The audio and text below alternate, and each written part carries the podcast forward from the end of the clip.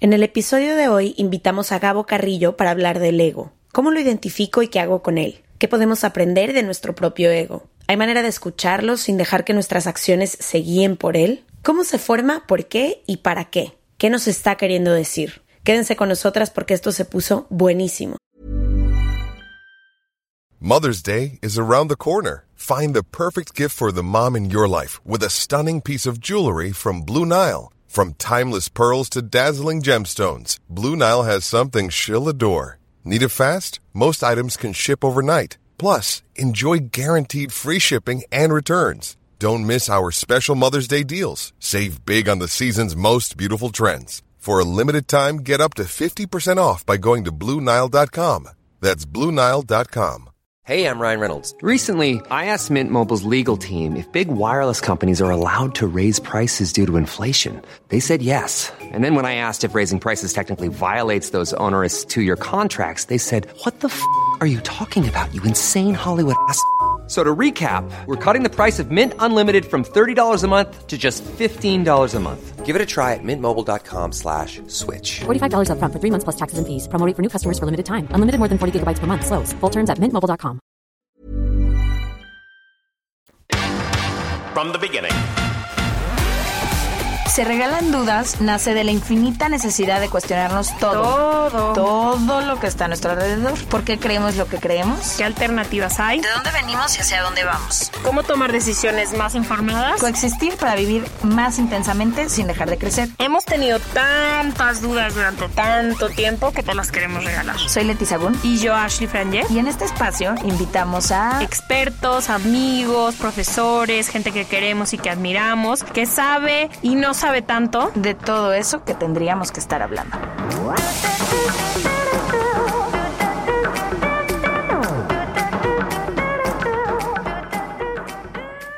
Bienvenidos a otro episodio de Se Regalan Dudas. Prepárense para el invitado que nos acompaña hoy. Ya lo estaremos presentando, pero creo que de lo que les vamos a hablar hoy es de lo que hemos aprendido de la mano de él literalmente y la manera en la que nuestras vidas se han transformado desde entonces porque creo que son herramientas que últimamente tú y yo se las compartimos un chorro a las personas que conocemos cuando nos damos cuenta que se están atorando ahí porque ya estuvimos hace unos años ahí atoradas y porque creemos que es información que salva vidas y a veces no está al alcance de todas las personas y qué gran regalo que esto pueda democratizarse y llegar al mundo entero, ¿no? Pero creo que durante muchos años la palabra ego, por lo menos en, mi caso, no sabía bien yo cómo acomodarla. Yo decía, bueno, ego es cuando no perdono a alguien o ego es cuando a fuerzas quiero salirme por mi cuenta y quiero que las cosas se hagan a mi manera o ego es cuando me estoy alejando del amor. Y entonces creo que mal usaba esta palabra en mi vida y no alcanzaba a ver verdaderamente qué es el ego, cómo se ve en mi historia, pero sobre todo de todas las cosas que me estaba dejando vivir, pero todas las cosas también que me estaba impidiendo vivir al mismo tiempo. Y hasta que empezamos el recorrido de la mano de quien hoy nos va a acompañar, creo que hemos podido ver y sobre todo tú y yo hemos sido el más grande rebote, la una de la otra, de nuestros egos. Ahora que ya lo tenemos descifrado, claro, lo pusimos en palabras, lo entendemos y lo vivimos, ya yo sé perfectamente cómo ayudarte y tú has sabido perfectamente cómo ayudarme, porque a veces, aunque tengamos esta información, nos seguimos atorando en la misma historia. Total, y creo que yo me iría un pasito más hacia atrás. A ver. de creo que ya ahora con las herramientas que tengo, el vocabulario, el lenguaje y demás, pues ya sé lo que significa el ego, pero creo que el tema de hoy va muy ligado a esas partes de nosotros que ponemos tanta fuerza, energía y tiempo en esconder, creyendo que es algo que no nos gustaría tener, que no funge ninguna función y que además siento muchísima vergüenza de que exista eso. Entonces, no sé, para mí, hasta que no tuve el lenguaje de entender realmente qué era el ego, para qué servía, o sea, el ego, bajándolo de la teoría un poco a la práctica, para mí todas las cosas que, que aprendí cuando empezamos a trabajar el ego fue, wow, estas son cosas mías que yo odio. Son cosas mías que me estorban, según yo, todo el tiempo para ser quien yo quiero ser. Y, en, y esto ha sido más, sí, ha sido increíble revoltarlo contigo, pero también ha venido muchísimo como el, también decir, me tengo que sentar y encontrar la manera de integrar todo esto que también soy. Entonces, para mí ha sido mucho reconocimiento, muchísima integración, muchísimo encontrarle la historia como de nacimiento a ciertas partes que tiene mi ego, mucho de conocer quién es y cómo es mi ego hoy, ha tenido con revisitar mi historia de antes, sobre todo porque tenemos egos completamente diferentes. O sea, ha sido un camino literalmente, eran partes donde yo ponía muchísimo esfuerzo en esconder y también muchísimo tiempo en decir todo el tiempo, es que esto está mal conmigo, es que esto está mal conmigo, es que ¿por qué no puedo ser como tal. Y no sé, y cuando integré, y ahorita hablaremos con la persona que nos acompaña, cuando lo integré me he podido ver con muchísima más empatía a mí mismo. Divino. Bueno, hoy nos acompaña eh, alguien que ya está en Se Regalan Dudas, igual y si tienen tiempo escuchándonos lo van a reconocer, pero a partir de ahí tomamos un taller con él y hoy fuera de haber sido nuestro coach en algún momento, es querido un amigo. querido amigo que creo que no es que nos busquemos todo el tiempo, pero sí sabemos que estamos ahí el uno para el otro. Muchísimo. Y sobre todo para cosas importantes, que eso es mágico, tener personas con quienes puedes encontrar ese espacio de güey, me estoy planteando esto en mi existencia, ¿cómo ves? ¿Qué opinas? Me interesa saber qué opinas. Hoy nos acompaña Gabo Carrillo, bienvenido de regreso a tu casa. Hola mis niñas, ¿cómo están? Estoy feliz de estar aquí de regreso. Nunca pensé que iba a estar y me emociona mucho estar Hay aquí solo hablando tres. sobre todo Tú de eres este la tema. tercera persona que vuelve. Me siento sumamente honrado y emocionado de estar aquí. Hola a todo el mundo, ¿cómo están? Muy bien, felices de tenerte. Yo también estoy feliz de hablar de este tema porque creo que se va a poner divertido. Se va a poner bueno. Eh, creo que justamente podemos empezar por ahí, porque Ash y yo no sé si sabríamos explicarlo de la forma en que tú, pero ¿cómo fue que llegamos a poder separar el ego y explicarlo de esta forma para que cada quien en casa pueda empezar a identificarlo también? Ya, creo que es una pregunta muy buena y la quiero contestar primero diciendo esto. Creo que la palabra ego es una palabra compleja, como bien dices al principio. No todo el mundo entiende lo que significa el ego a la primera. A veces pensamos que cuando una persona te, te están refiriendo a su ego es como su arrogancia, su soberbia, su egolatría, que no es incorrecto. O sea, en realidad la palabra ego significa yo en latín. Entonces, si yo soy una persona egoísta o yo soy una persona ególatra, estoy pensando desde el yo, desde el mí. Y está bien. Existen narrativas del ego que vienen de la, de la psicología y existen otras narrativas del ego que vienen más desde la espiritualidad. Entonces yo no vengo a decir cuál es la verdad, pero vengo a compartirles la visión que creo que es la más universal, creo que es la que más puedes ver en libros o puedes escuchar en teorías con muchas otras personas. Y no me quiero volver muy complejo, la neta. Entonces yo te voy a contar cómo yo conocí al ego y cómo me di cuenta de la existencia del ego. La primera vez que yo escuché la palabra ego la escuché a los 18 años, cuando empecé a tomar estos entrenamientos de coaching que venían de Estados Unidos con una teoría muy clara que es el potencial humano. La teoría del potencial humano en el coaching decía que todos los seres humanos no nos dábamos cuenta del potencial que teníamos y no utilizábamos todo lo que tenemos para poder expandirnos y crecer.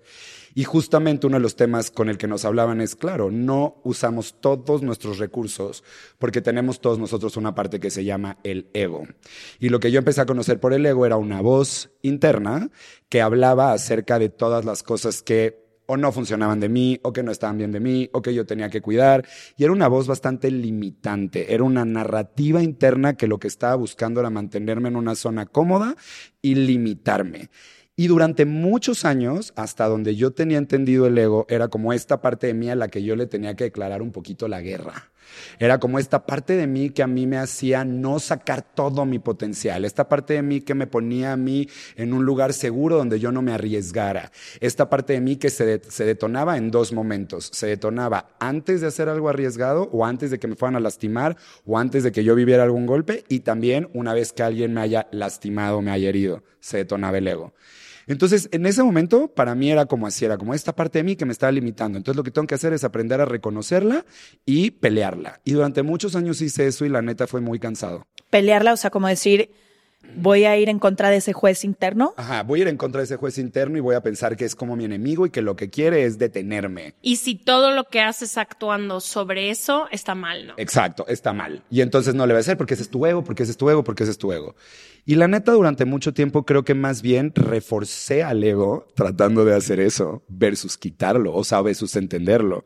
Y he escuchado a mucha gente que dice es que lo que tenemos que hacer es hacerle trizas al ego y lo tenemos que deshacer. Y ahora tengo otra visión y se las quiero platicar. Estoy lista. ¿Qué es lo que les enseñé al final Ah, del día? ok. Que es desde donde, desde donde paro y desde donde, desde donde yo vivo. El ego es una parte de nosotros que tenemos todos los seres humanos que se construye para poder protegernos. El ego, su función en realidad es una función muy noble y, su, y es literalmente cuidarnos de que no nos vuelva a pasar cosas que a lo mejor nos pasaban y lastimaron cuando íbamos creciendo. Entonces, digamos que yo estaba, no sé, tenía cinco años, estaba en el kinder y de repente voy con una amiguita y esta amiguita yo le conté un secreto y entonces luego esa niña llega y le cuenta ese secreto a todo el salón de clases. Una parte de mí dice, no puedo volver a confiar en las personas, no le puedo volver a contar porque me van a volver a, alguien me puede volver a exponer. Y cuando quiero contarle algo privado a alguien más, aparece mi ego y me dice, no le cuentes. Porque la porque gente te no puede es de lastimar, fiar. porque la gente no es de fiar o la gente no es de confianza. Entonces, en ese momento, para lo que sirve, it's good. O sea, para lo que sirve está bien. Pero luego el ego se apodera de nosotros y ya no confiamos en absolutamente nadie. Y ahí es donde se vuelve limitante el ego.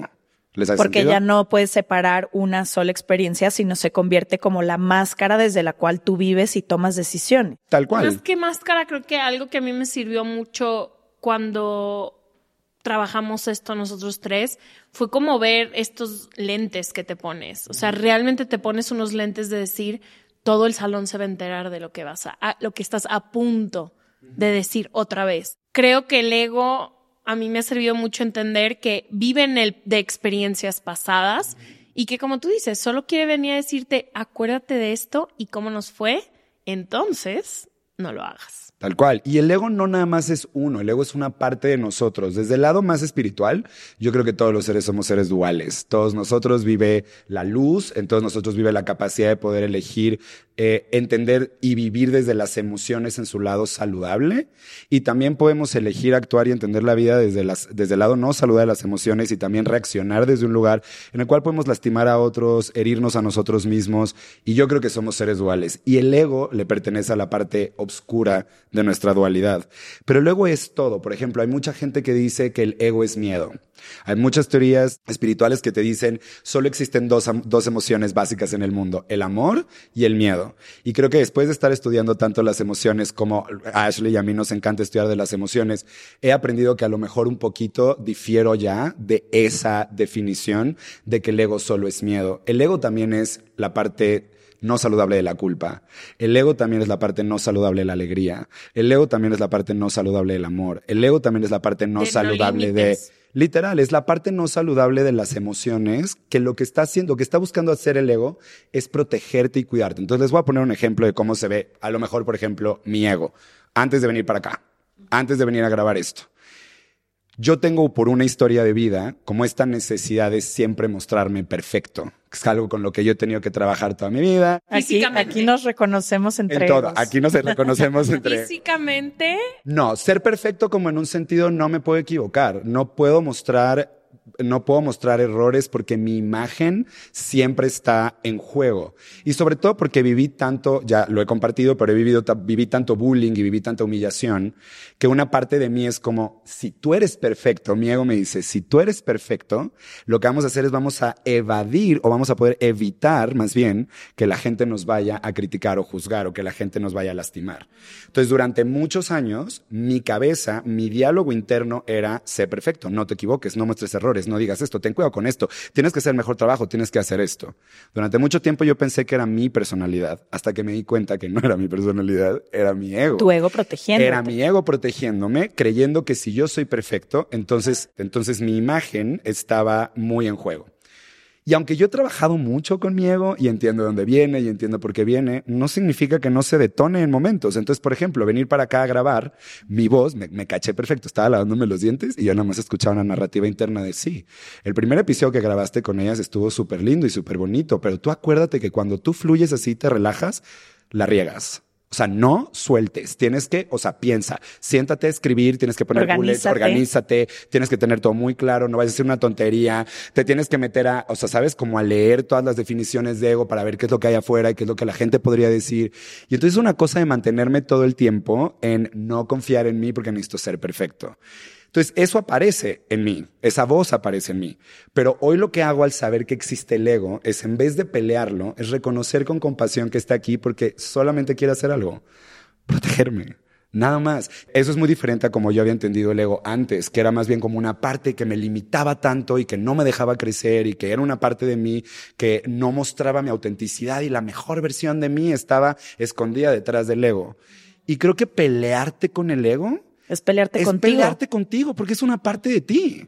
Entiendo que el ego es limitante, entiendo que no hay que tener una relación con el ego desde un lugar en el cual ay, somos los mejores amigos y somos best friends toda la vida y entonces ya voy a hacerte caso todo el tiempo, pero creo que sí es reconocer que no nos tenemos que pelear con esta parte de nosotros porque sirve a un propósito. Eso es lo que yo diría que es el ego. Me encanta y me, me da muchísima risa porque nuestros egos son opuestos. Los de ustedes dos comparten muchas características y el mío, por ejemplo, esa parte de la perfección jamás sucede de forma ni física ni de preparación. Pero ¿Te sentirías cómoda compartiéndonos algo de cómo te habla tu ego por si alguien se puede reconocer? si tú compartes el tuyo. Con mucho gusto. Ese es mi ego. O sea, es ah. como yo nunca sola, siempre con ella, de que no vaya sola. No, sí, o sea, mi ego es una voz muy miedosa, cuando a lo mejor el suyo es alguien que impone, que quiere llegar preparado, que necesita verse, el mío es más como, no, vas tras de Leti, siéntate atrás de Leti, que deja que Leti hable tú no tienes nada que aportar, y si tienes que aportar, luego se lo aportas en corto a ella. ¿De qué te está cuidando? Yo creo que me está lo mismo que tú, o sea, nos cuidan de las de lo mismo, que es como el bullying, que no me vayan a conocer, o sea, que no vaya yo a que alguien me vaya a rechazar, ¿no? Obviamente que esa es mi herida primaria, el rechazo y el abandono, pero me protege siempre desde un lugar de mm, no de fortaleza o no como de enseñar poder, sino al revés, como Que no te vean. que no te vean. Entonces, eso se refleja en todo. En que no te vean el cuerpo, entonces ponte siempre cosas holgadas. Eso fue, eso ya lo conquistamos, pero durante muchos años fue eso, de que entre más grande la ropa, mejor. Es mucho entre, nunca se te ocurra a ti la iniciativa de algo como, no sé, de un tema, en ser- al principio se regalan dudas, es, ok, lo que diga Leti, como ella sabe esto, tú atrasito y nomás apoyas un poco. No sé, en todo, ser muy penosa o necesitar que alguien haga cosas conmigo a mi lado para yo hacer. Y en, cuando no aparece, soy una mujer extremadamente independiente, o sea, he ido y vivido por el mundo todos lados, no creo que haya un una cosa que realmente me asuste, pero cuando mi ego está presente, es mucho como de, "Shh, quédate dentro de tu casa, vamos a hacer tus cosas, tú solita mejor, tú todo, no te vayas a abrir, o sea, como que el mío me comprime y como que me hace creer que soy demasiado miedosa para poder hacer algo, cuando en realidad no. Pero eso sí me habla a mí. Pero bueno, ahora que lo- los conocemos, creo que eso ha sido lo, lo bonito, que ya a veces yo puedo voltear y des- les pusimos nombres porque Gabo así nos aconsejó y nos ha funcionado. porque cuando yo ya reconozco que está presente el ego de Ash, le digo de que, ey, ey, ey, sienta a esa señora un ratito y que deje en libertad a mi amiga, porque mi amiga y yo queremos pasarla bien y divertirnos. Tipo, una cosa que es muy que me he enfrentado mucho en estos últimos dos años con mi ego ha sido el tema de viajar. Como que después de, en cuanto empezó la pandemia, como que mi ego y yo dijimos, perfecto, nunca más vamos a tener que viajar. Ya se acabó, ya te quedas en tu casa con esta misma gente que ves todos los días, ya puedes relajarte. Y a la hora que empezamos a tener que volver a viajar, mi ego es literalmente tengo que llevar toda mi casa. Entonces empaca todo, sobreempaca, sobreagarra, sobreas. Cuando es de que no necesito nada, en el Oxxo venden absolutamente todo lo que pueda llegar a necesitar, pero es como muy nerviosa y muy ansiosa mi ego, en eso se basa. Esa soy. Divina, me encanta. ¿Voy ¿Yo? yo? Voy yo. El mío es muy parecido a lo que compartía Gabo. Se divide en dos partes mi ego según la he ido reconociendo. Una parte es esta mujer perfeccionista que no se permite equivocarse, que tiene que demostrarse a sí misma y al mundo que es capaz de hacerlo todo y que todo lo puede hacer bien aparte. Y tengo otra parte que creo que tiene que ver mucho con el lugar en el que nací, que es como una parte que me invita siempre a ser como prudente, recatada, decente.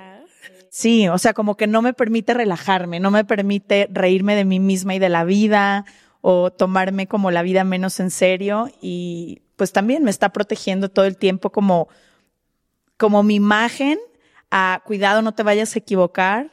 No sé si por bullying porque según recuerdo no sufrí bullying en, en mi vida, pero creo que tiene más que ver con Imagen, ¿no? imagen y como con independencia y esta figura fuerte, como que yo nunca aprendí de vulnerabilidad hasta hace tres años y yo decía, bueno, es que la manera de existir en este mundo y de hacer que mi voz valga y de llegar a los lugares a los que quiero llegar es siendo esta figura que no se rompe con nada. Y creo que eso es de lo que también me gustaría que habláramos los tres. A mí lo que me gustó de explorar esta parte de mi ego es sí darme cuenta en todas las cosas que evidentemente me limita aún hasta el día de hoy, pero también poderle reconocer todas las cosas que me permitió hacer y conquistar. Y entonces también abrazar con compasión esa parte mía, como que cuando recién descubrí toda esta información, estaba hasta enojada con mi ego de cómo no me has permitido, no sé, sentir y reírme y conectar con tantas personas y todo, pero también me di cuenta que muchas de las cosas que he podido tocar han sido gracias a ese ego. Entonces, como que también tener mucha compasión cada una de las veces que aparece en, hey, solo está aquí queriendo mostrarme algo, ya es decisión mía si lo vivo o no lo vivo, ¿no? Pero también, no sé a ustedes qué les ha enseñado su ego, que también, pues tiene esta otra parte mágica. Yo te voy a decir, creo que para mí una línea muy delgada es no confundir nunca a tu ego pensando que es tu amigo. Tu ego, desde muchos ángulos, tu ego siempre te está limitando de alguna forma u otra. Y vivir desde el ego te mantiene a ti en un lugar muy, en un safe zone todo el tiempo. Pero creo que sí es muy importante la diferencia o la distinción entre declararle la guerra y poder mirarlo con compasión y entenderlo. Porque si le declaro la guerra a todas estas partes de mí que existen, porque entonces, por ejemplo, cuando yo me siento en un lugar donde mi ego está sintiendo a una amenaza, o estoy sintiendo que alguien me puede criticar, o estoy sintiendo que alguien me puede lastimar, o estoy sintiendo que mi imagen se puede sentir de alguna forma, Muchas veces la manera en la que se manifiesta mi ego es siendo arrogante, es siendo soberbio, es siendo alguien súper frío, es siendo alguien que a lo mejor no te contesta, es alguien que tiene que saber más, es alguien que te tiene que contestar con todas, es alguien que tiene que saber más en la mesa, ser el carismático, el divertido. Y la gente hacia allá afuera cree que es mi personalidad, pero en realidad muchas veces es mi ego queriendo defenderse de una amenaza que ve. Y eso puede generar mucho dolor en los demás, en la gente que me rodea. Pero si yo lo entiendo desde un lugar de compasión, de, a ver, chaparrito, me está- te estás sintiendo súper amenazado. Estás sintiendo que hay alguien aquí o hay una situación en este momento que te está poniendo en riesgo. Entonces, ¿qué podrías elegir? ¿Quieres actuar desde este lugar y crear este impacto o quieres actuar desde este otro lugar? Entonces, la forma en la que yo lo he visto, más allá de agradecerle a mi ego y decir gracias porque por ti logré todo esto, es voltear a ver el impacto que ha tenido, porque como bien dices tú, el hecho de yo querer ser una persona que fuera reconocida tanto para que a ver si así es como la gente me va a querer, si soy este perfeccionista, entonces la gente no me va a lastimar, me invitó también a ser una persona con un drive profesional brutal con un compromiso de aquí yo voy a hacer las cosas con un detalle, con corazón, bien hechas, voy a leer, voy a investigar, voy a poner mi ética, voy a, o sea, voy a ser profesional. Y mi ego, para cuidarme de que no me vaya a decir, me exige esta perfección. Lo malo es cómo lo vivo, porque lo vivo desde la ansiedad, lo vivo desde la pesadez, lo vivo desde la angustia. Pero sí puedo ver que si no fuera por esa parte, a lo mejor nunca hubiera llegado tan lejos como llegué profesionalmente hablando. Me explico, sí puedo ver las cosas que he aprendido, que me ha hecho leer, que me ha hecho investigar, que me ha hecho eh, prepararme, que me ha hecho ver, pero también he visto el precio que he pagado por creer que necesito ser perfecto para que la gente me quiera. Qué caro nos sale, amigo. Es carísimo. Qué caro. Y coach, No, no, vas, vas tú. ah, Otra vez Así, así de escondiéndose. que su ego diciendo, contestemos otra cosa. Sí, hay que cambiar el tema. Desviemos la conversación hacia. Mi ego me ha servido y me ha funcionado, sobre todo en los últimos años, a ser muy cuidadosa de los círculos en los que me muevo, a ser muy selectiva con la gente que se acerca. Que eso, como dice Gabo, como lo vivo yo, también a lo mejor limitándome muchísimo de conocer a otra gente que es increíble, de a lo mejor poder salir con millones de hombres y pasármelo increíble, me ha limitado mucho a ser muy selectiva con quien comparto absolutamente todo. Entonces esa es una parte y creo que la más difícil ha sido en el trabajo. O sea, sobre todo cuando llega, se regalan dudas y me toca asumir una posición de liderazgo muy grande y muy diferente a la tuya Y muy vista por primera vez. y muy vista. porque o sea, siempre estabas detrás de cámara. siempre estaba detrás de cámara, entonces no solo una posición de liderazgo hacia la- nuestros trabajadores, que, las niñas que trabajan con nosotros y nuestra empresa y cómo la quisimos crecer, sino también hacia pues un perfil público, ¿no? Y el tener que decir ciertas cosas de mí que yo, bueno, o sea, jamás en mi vida hubiera dicho. Entonces, una parte de mí hizo que la experiencia de Se Regalan Dudas en sus primeros años fuera una tortura. O sea, literalmente para mí fue algo muy difícil en lo que le he chambeado mucho porque fue como un poco una maldición de decir cómo, cómo que con la idea que siento de que vengo a servir en un proyecto increíble, viene a, a un costo tan caro personal, que es como muchísima angustia y tener que estar todo el tiempo empujándome a hacer cosas que no quiero. Entonces mi ego creo que ahí me ha limitado muchísimo. Verlo con muchísima compasión, como tú dices, me ha servido mucho. En la manera personal todavía me ha costado trabajo en ciertas áreas de mi vida, pero en la manera profesional sí puedo decir que lo miro con total y completa compasión. Sobre todo en Se Regalan Dudas, en saber que la mayoría de las veces estoy en espacios súper seguros, que cualquiera de mi team puede agarrar, alzar la mano y decir cualquier cosa. Entonces, no sé, como que me ha limitado mucho y como tú dices, la experiencia al principio fue, o sea, yo hubiera pagado.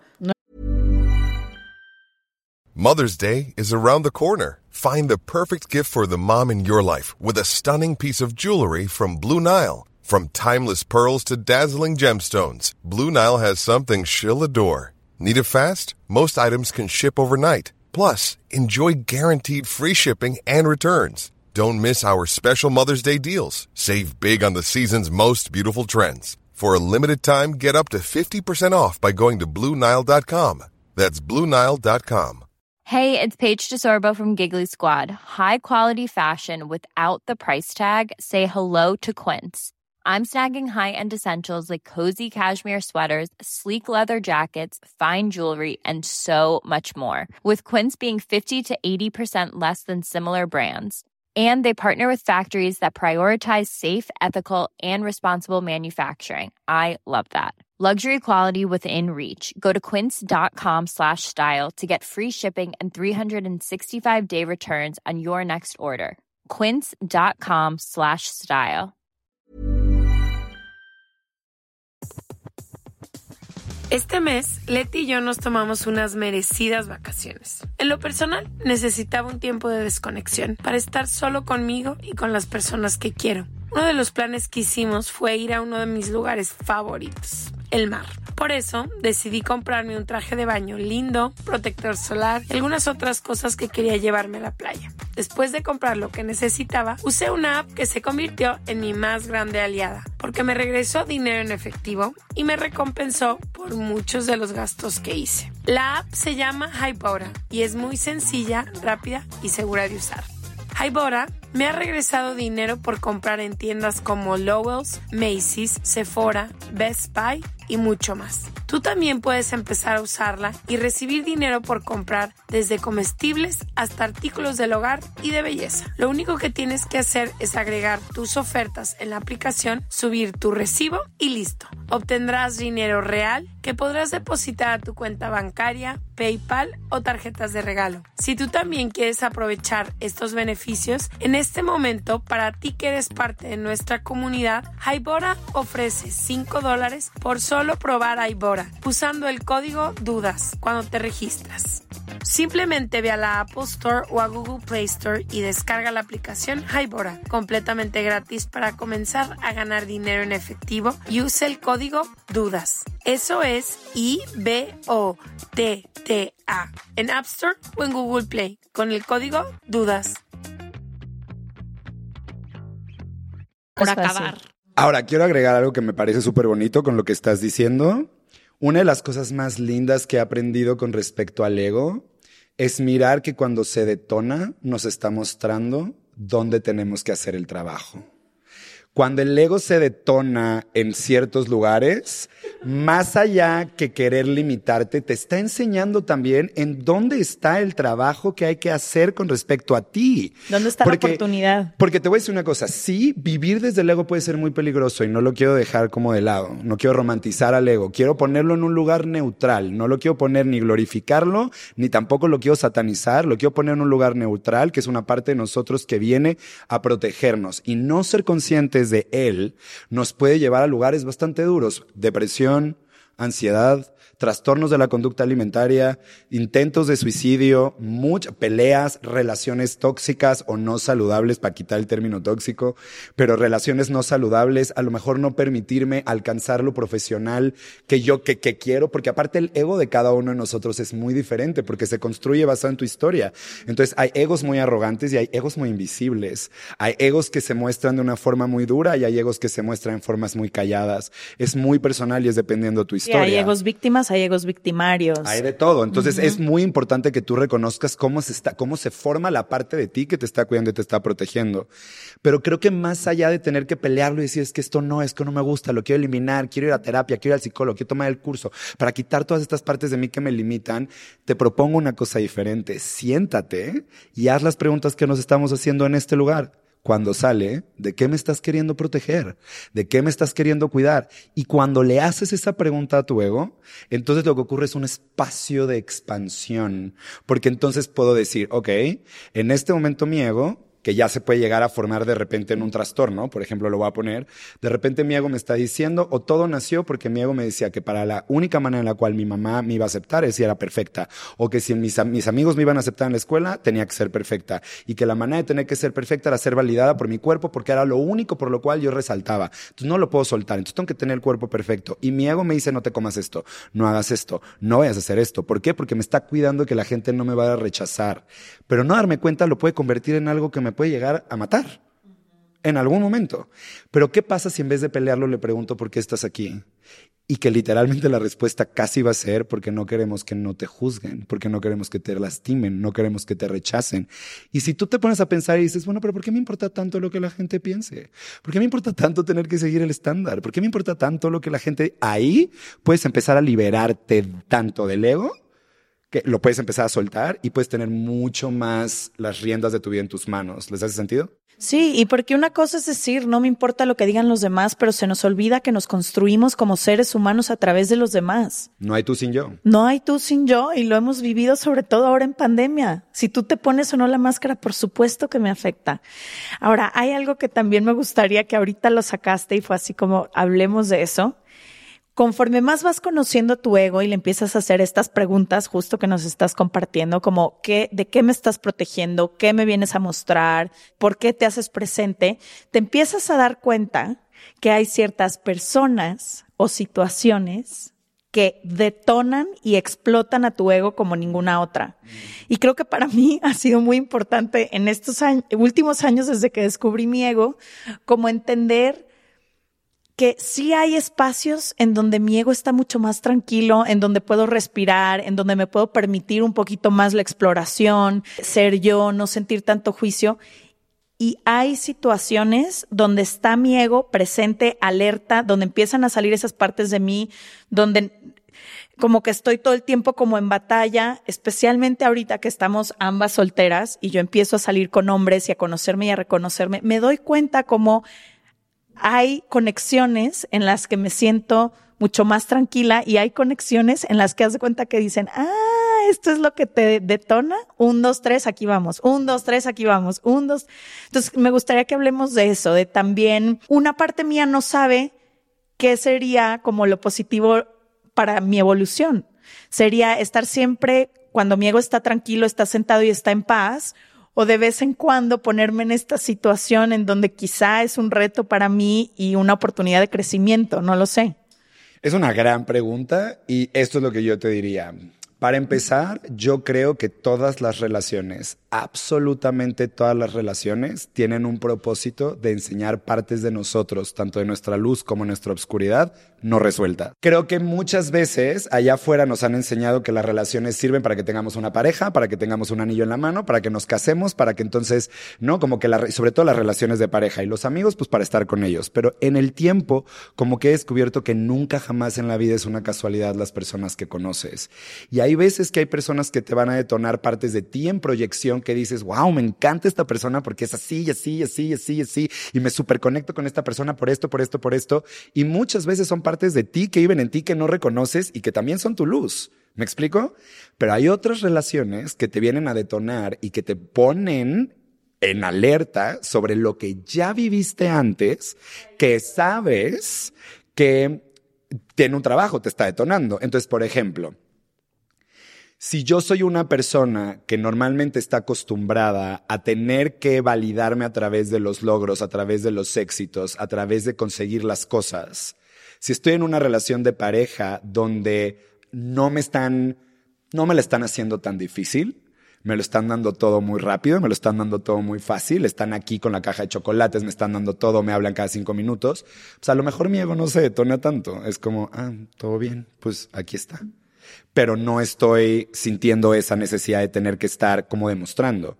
Pues si de repente llega otra persona que no me está pelando tanto, que no me contesta el teléfono, que me dice una cosa y luego me dice otra, entonces mi ego es como, aquí está la persona que me está detonando el sentir que no soy suficiente y cómo no va a ser suficiente. ¿Cómo no voy a ser una persona que va a ser la, o sea, ¿sabes? Como... Déjame demostrarte. Déjame demostrarte y ahí está tu ego. Entonces yo creo que es un balance. ¿No? Creo que no se trata nada más de decir tengo que estar en las relaciones que no detonan mi ego, sino estar consciente por qué lo detona y saber si yo estoy dispuesto o no estoy dispuesto a tener que trabajar con esa persona, esa parte de mí, porque nunca vamos a tener una relación donde no se te detone tu ego. De hecho, para eso son las relaciones. Sí, sí, sí. No, y es cañón, como que yo he caído en cuenta, sobre todo en, en los últimos meses, que como tú dices, realmente, y también lo dijo Marta Sabat, como que realmente son, las relaciones son para sanar unos a otros. Y las cosas que te viene a mostrar alguien que volteas y dices, ¿qué? ¿Cómo esto no lo había? O sea, sobre todo yo que vivo, trabaja, o sea, vivo realmente muy consciente de, de quién soy, de mi desarrollo personal. Sin esa persona que llega o sin esa relación que llega, no puedes trabajar porque no se había detonado esto en mí en ninguna otra ocasión, ¿sabes cómo? Y por eso es que es, y por eso es que les digo que cuando el ego se detona, te viene a enseñar la parte de ti que no está resuelta y hay que, y hay que trabajar, porque no siempre va a ser una herida. Me explico, yo también he estado como trabajando mucho en eso. En la parte de la sanación, nos enseñan que tenemos que sanar y sanar y sanar y sanar y sanar.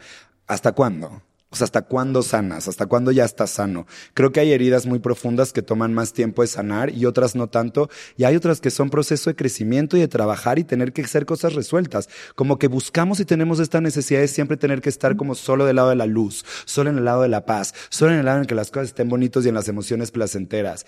Yo creo que hay que encontrar el balance entre las dos. Yo a mi ego cuando se está detonando, antiguamente como les decía, lo peleaba, lo quería como defender y ahorita más bien es como, I hear you. Estoy aquí. Ya sé por qué estás, entiendo la situación, conozco mi historia y es que además conocer a tu ego te hace conocerte a ti, te hace conocer a tu historia.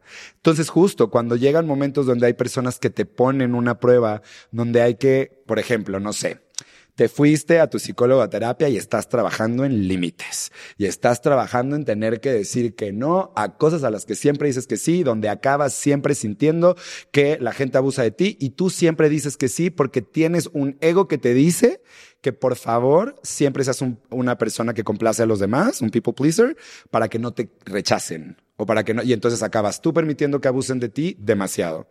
Y entonces resulta que viste eso en terapia y de repente conoces a alguien que hace algo, que detona, la necesidad de tener que complacer. Y si tú no estás consciente de que ese es tu ego, vas a complacer otra vez. Y te vas a frustrar y vas a llegar a tu casa y te vas a enojar y vas a decir, es que porque lo permití, versus decir, esto se está detonando, estoy queriendo complacer y este es el momento perfecto donde digo por primera vez, no.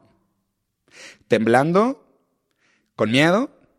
El ego además, una cosa que hace es muy curioso. El ego, como te quiere mantener en tu zona cómoda, siempre grita fuerte o más fuerte. El momento en el que grita el ego más fuerte es en dos momentos. El momento en el que estás a punto de hacer algo que tu ego te ha dicho toda la vida que no hagas y justo después de que lo hiciste. Entonces, voy a poner un ejemplo. Por favor. Entonces, digamos que yo soy una persona que le tiene miedo al rechazo, que no me gusta que me rechacen. Todos tenemos miedo al rechazo. We're human beings, somos seres humanos, punto, se acabó. Pero digamos que hay una persona que me gusta muchísimo y yo tengo ganas de decirle que me gusta. Cuando yo estoy decidido y estoy empoderado y estoy listo para decirle, me gustas, ya sabes, como, ¿cómo dice esta Elan? Como te invito unas tortas. No sé. Ah, no sé. ¿no? Creo que es así como, bueno, me gustas, te quiero invitar, no sé qué, jalas. El ego en ese momento, en mi cabeza, podría empezar a sonar como, ni se te ocurriera decirle eso.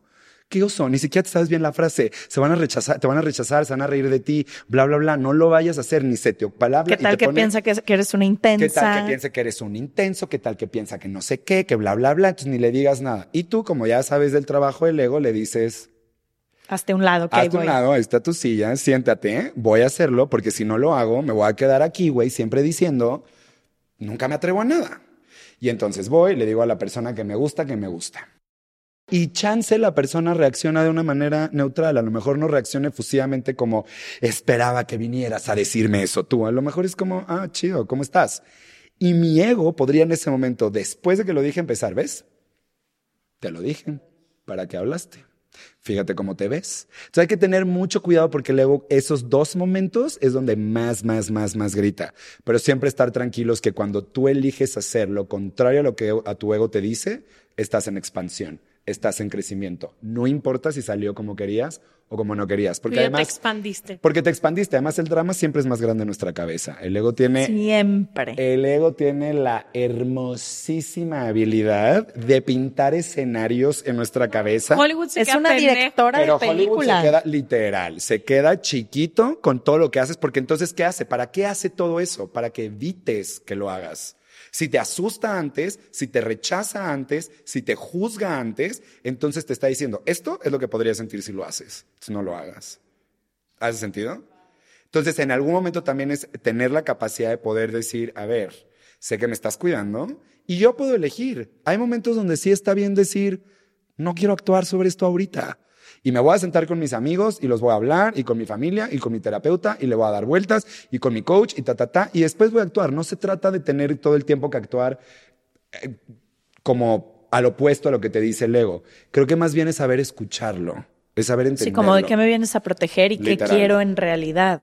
Yo tengo una pregunta, coach. Para toda la gente que nos está escuchando y a lo mejor esta es la primera vez que ve un poco como, no sé, yo estudié filosofía y ciencias sociales y la primera clase que vimos fue el ego del que habla Aristóteles, que es completamente diferente a este, ¿no? Entonces, este ego del que hablamos nosotros, que se me hace un poco más práctico, ¿no? Que lo puedes ir aplicando en tu día, día a día. Ahorita estás poniendo esa distinción de te habla justo antes de que se te ocurra brincar y ya que brincaste, ¿no? ¿De qué otras maneras más nos habla nuestro ego? Y te pregunto esto porque me gustaría que la gente que nos escuche pueda a lo mejor identificar, porque cuando yo al principio empecé a escuchar esto, yo dije, híjole, es que a mí mi ego no me limita, jamás me grita, jamás me dice nada. O sea, mi ego es de voz más susurrada, por así decirlo. Entonces, ¿qué otras cosas, en dónde otras cosas nos podemos dar cuenta de cómo habla nuestro ego y cómo se manifiesta en nuestra vida? A ver, primero que nada, lo que tenemos que entender es que nuestro ego se forma gracias a nuestras experiencias de vida. Y muchas veces internalizamos las voces muy críticas, juiciosas y autoritarias, o a lo mejor que nos lastiman de la gente con la que crecimos. Entonces, a lo mejor tú puedes ser que creciste con una abuela que te amaba con todo el corazón, te adoraba, pero que todo el tiempo te decía, mi vida, vístete bien, es que cállate, es que así tienes que hablar, es que las niñas bonitas se portan así, y es que los niños hacen esto, y tienes que mostrarte esta manera. Y a lo mejor tu abuela siempre te quiso y te adoró y nunca fue una mujer mala, pero a lo mejor se metió en la cabeza que para que la gente te quiera no te puedes equivocar. Y entonces el ego se agarra de ahí y entonces es, no me puedo equivocar y a lo mejor internalizaste la voz de tu abuela y la voz de tu abuela se escucha más suave en tu cabeza. Y a lo mejor creciste en una casa donde había más gritos, donde había más humillación, donde había mucho más fuerza o había algo más heavy y a lo mejor tu ego te puede gritar de esa manera. Algo que quiero decir es que el ego es tu propia voz. o sea, muchas veces cuando hablamos de tienes una voz que te critica y te juzga y te...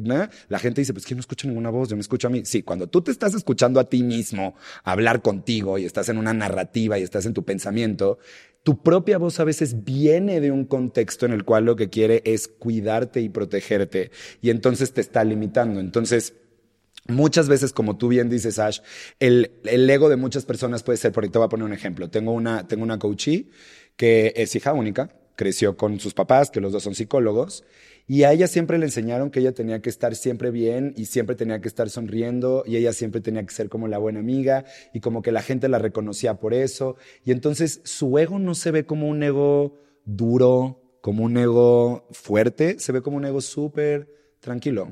Un ego que le dice todo el tiempo como, a ver, si no te importa quedarte cuatro horas más a trabajar para evitar el conflicto, quédate. Quédate aquí, trabaja. Es más bien el diálogo interno que tienes. Entonces, lo importante es que conozcas tu historia. Por eso es importante ir a terapia. Por eso es importante hacer procesos de autoobservación y autoconocimiento. Porque tu ego no se aparece al de nadie. Podemos compartir ciertos rasgos. Yo tengo un, ego parecido al de Leti, pero también tengo un ego parecido al tuyo, sobre todo con la ansiedad social. Me explico que un día yo te hablé diciendo, eh, ahorita en este momento la ansiedad me está dando a tope y tuvimos una conversación y pudimos platicarlo.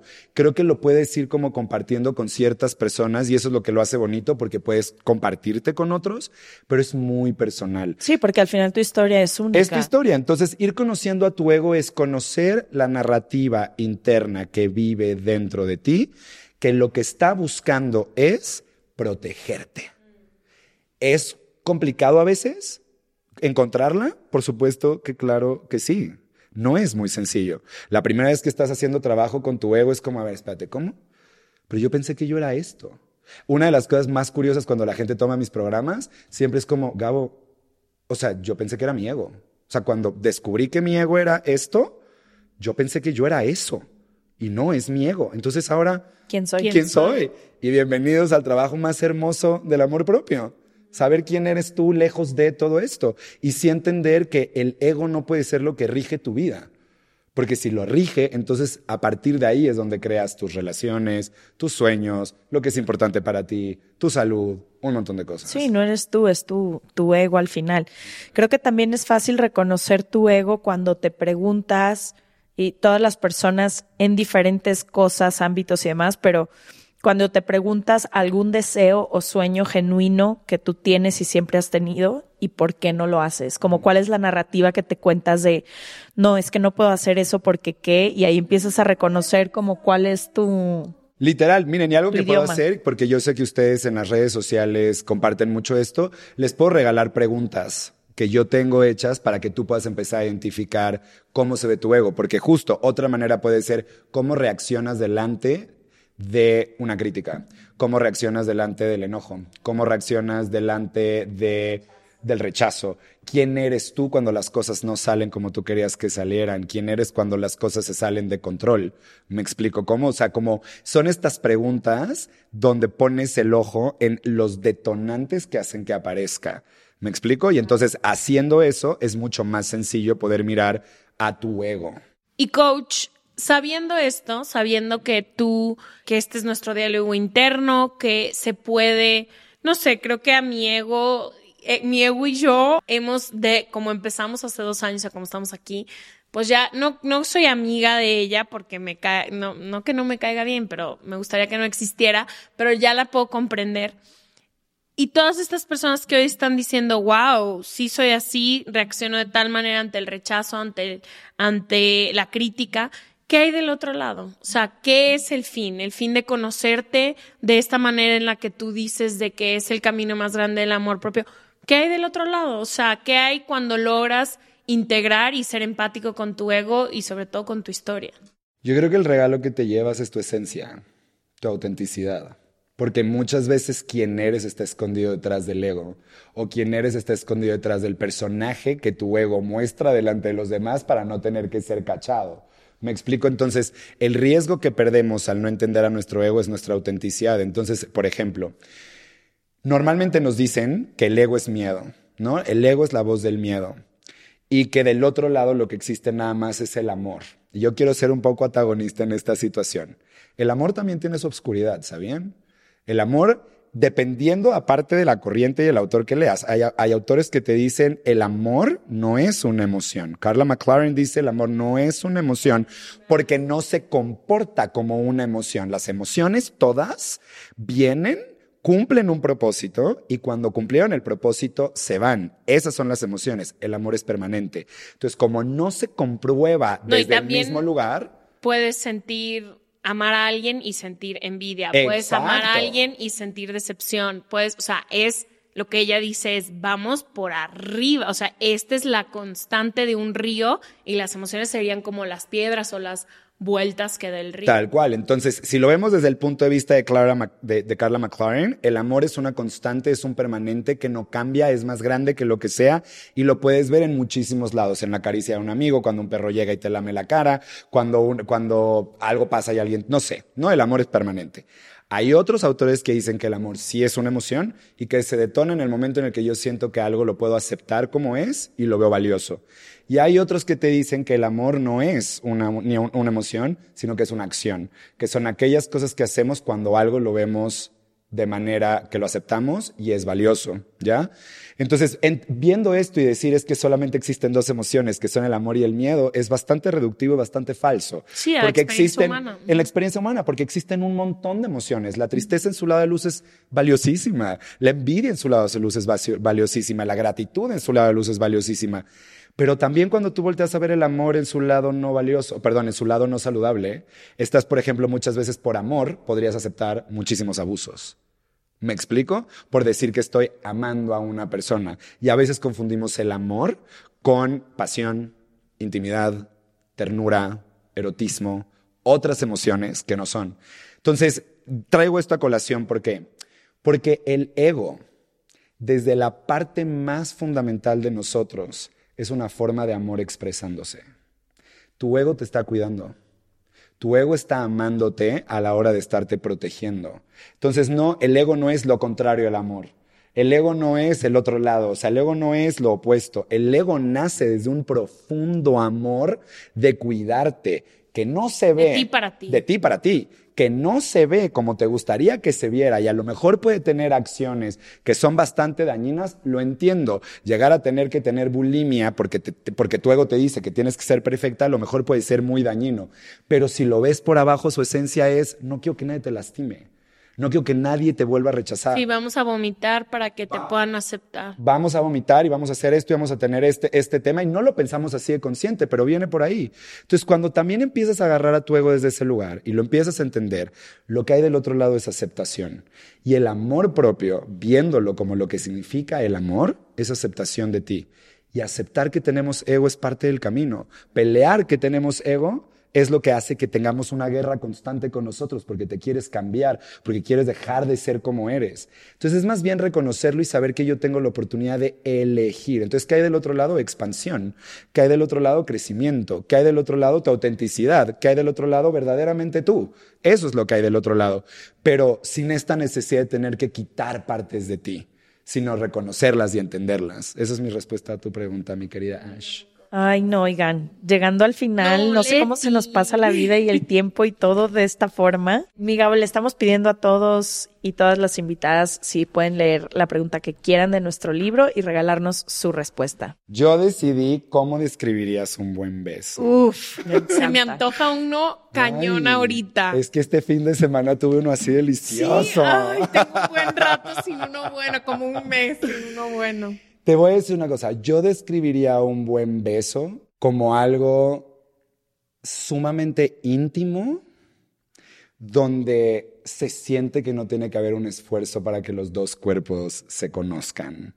Para mí un buen beso es, yo creo que expresas todo lo que estás sintiendo, o yo por lo menos expreso todo lo que estoy sintiendo a través de un beso. Hay diferentes tipos de besos. Hay besos que son tiernos, que son lentos, que son suavecitos, hay besos que son apasionados, que son atascados, que son... Creo que no tiene que ver con eso, sino tiene que ver con la intención. Entonces, para mí un buen beso es alguien que tiene una intención de expresarte, que tanto te desea, te quiere, está contigo. Para mí es eso. Es súper presente, ¿no? Es El presente, es un beso de- Súper ay, es como la manera más mindful, ¿no? De o sea, poder estar en un momento. literal, ¿quieres meditar tus 10 minutos al día y no te cuesta estar te cuesta trabajo estar en un cojín? 10 minutos de besos. Literal. Pero sin, sin el cuento en la Sin cabeza. el cuento en la cabeza, estar presente Pero en el normalmente beso. cuando estás besando a alguien, de que full besando a alguien, rara vez te vas a otro lado. O sí se van a otro lado. Yo normalmente Yo sí estoy... me he ido a otro Yo también. Mi ego se ha metido muchísimo. Mucho. En el momento. Sí, de que cómo estoy besando. Ah. ¿Cómo estoy Claro. besando en el Ah, sexo y tal? Claro. Y hay otros momentos donde no. Hay otros momentos donde sí estoy mindful. O Ah, sea, yo creo que es de los momentos donde más presente estoy. O sea, creo que es una de esas cosas donde sí logro apagar a mi ego completamente. No sé, creo que creo que son estoy completamente ocupada. No es porque no es no tengo de que estoy presente, sino estoy muy ocupada. Ya, ¿no? divino. Ay, no sé, se me antojó. Qué cosa. Dejamos todo para que puedan encontrar a Gabo Carrillo, el curso que da, sus redes sociales, el mail donde pueden preguntar más sobre todo lo que hace Gabo en serregalandudas.com diagonal suscríbete y en todas nuestras redes sociales. Nos vemos el próximo martes. ¿Saben qué también nomás antes de que nos vayamos? ¿Qué, ¡Qué tan rico es? qué tan rico es cuando estás besando a alguien y te ríes a medio beso? es delicioso. no, es mejor. Que todo estaba siendo como medio serio y de repente la risita, uf. Uf, a mí me encanta. Así fue es este fin de semana. eh, Encontrar a alguien que bese bien, uff. Es Sí. que sí, yo te voy a decir una cosa, sí es verdad eso. Encontrar a alguien que bese bien es complicado y también es química. Es que no es que bese bien, es que ambos bailen en el beso. Exactamente. O sea, hay, seguramente hay quien dice que besamos de la fregada nosotros tres, o sea, acep- se acepta. Bueno, Meneses dice que no, que nadie piensa eso de nosotros, que somos perfectos. Que besamos Que perfecto. besamos per- y que cuando alguien besa mal son ellos, no nosotros. Claro, y que nunca van a encontrar un beso que como el nunca van a nuestro. encontrar como el de, como el de nosotros. Mi ego dice, ¿cómo? ¿Cómo que podemos besar mal? ¿Cómo? ¿Cómo puedes besar mal? A lo mejor has besado mal. Hay que hoy en la noche no dormir pensando en todos los besos que has dado a lo largo de tu vida y ver si hay indicación de que alguien por eso no te vuelve a besar diferente. Wow. Bueno, nos vemos. Les Adiós. quiero, bye. Joint on a corner where the big boys play.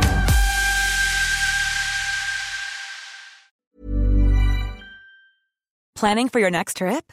Elevate your travel style with Quince. Quince has all the jet setting essentials you'll want for your next getaway, like European linen, premium luggage options, buttery soft Italian leather bags, and so much more. And is all priced at 50 to 80% less than similar brands. Plus, Quince only works with factories that use safe and ethical manufacturing practices. Pack your bags with high-quality essentials you'll be wearing for vacations to come with Quince. Go to quince.com slash pack for free shipping and 365-day returns. Mom deserves the best, and there's no better place to shop for Mother's Day than Whole Foods Market. They're your destination for unbeatable savings, from premium gifts to show-stopping flowers and irresistible desserts. Start by saving 33% with Prime on all body care and candles. Then get a 15-stem bunch of tulips for just $9.99 each with Prime. Round out Mom's menu with festive rosé, irresistible berry chantilly cake, and more special treats. Come celebrate Mother's Day at Whole Foods Market.